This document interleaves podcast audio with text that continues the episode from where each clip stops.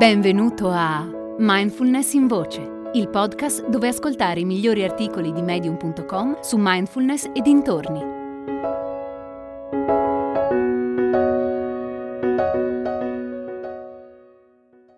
Le cose così come sono di Anne Litz. Vivere nel momento presente non è una passeggiata.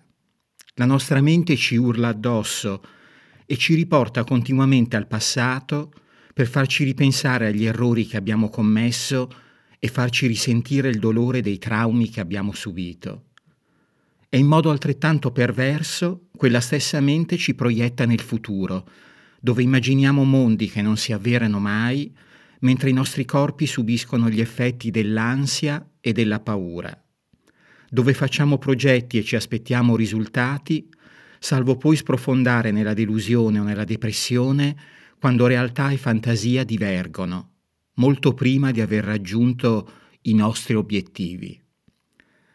Ieri notte, mentre ero nel mondo dei sogni, l'universo mi ha mandato un messaggio in cui diceva che non sta scritto da nessuna parte che dobbiamo vivere così. Non sta scritto da nessuna parte che dobbiamo continuamente pensare al passato o al futuro possiamo lasciare andare quei pensieri e lasciare che le cose siano così come sono, qui e adesso. Più facile a dirsi che a farsi, e credimi, lo dico con cognizione di causa, ma seguimi per un attimo. La mente non deve per forza viaggiare nel passato o nel futuro. Possiamo ancorarla al presente e lasciar perdere tutto il resto.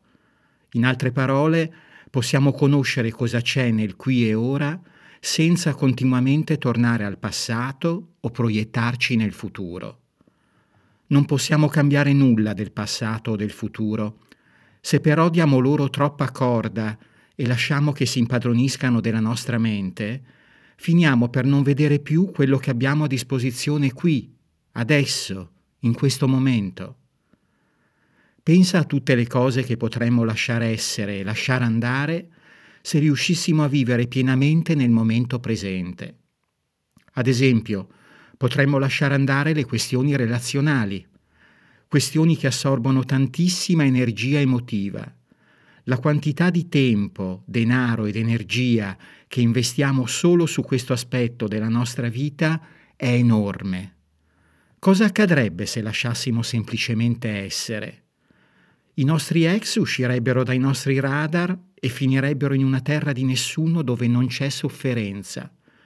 Sparirebbe tutto il risentimento e il dramma delle nostre storie passate e potremmo vivere in santa pace senza l'ansia di dover trovare a tutti i costi la persona giusta nella prossima storia. E poi tutte le questioni che riguardano il corpo e le emozioni. Abbiamo passato quello che abbiamo passato le ferite ci sono ancora, ma le possiamo curare se solo resistiamo all'impulso di toccarle e grattarle, se abbandoniamo l'ansia e la paura di poter essere feriti di nuovo. Facile che lo saremo ancora, perché la vita non è uno sport da spettatori. Cosa accadrebbe se lasciassimo tutto semplicemente essere?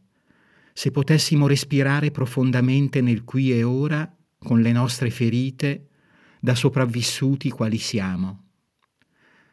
Per non parlare delle questioni del mondo, possiamo focalizzarci sulla realtà fuori di noi, su quello che è andato storto nel mondo. Possiamo puntare il dito e incolpare.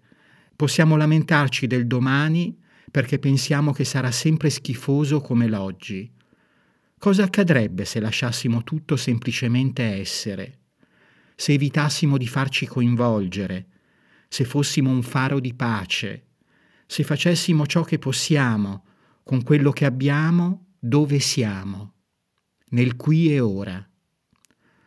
Non possiamo cambiare il nostro passato, non possiamo prevedere il nostro futuro, ma possiamo smettere di sprecare tempo, energia e risorse preziose appresso a loro.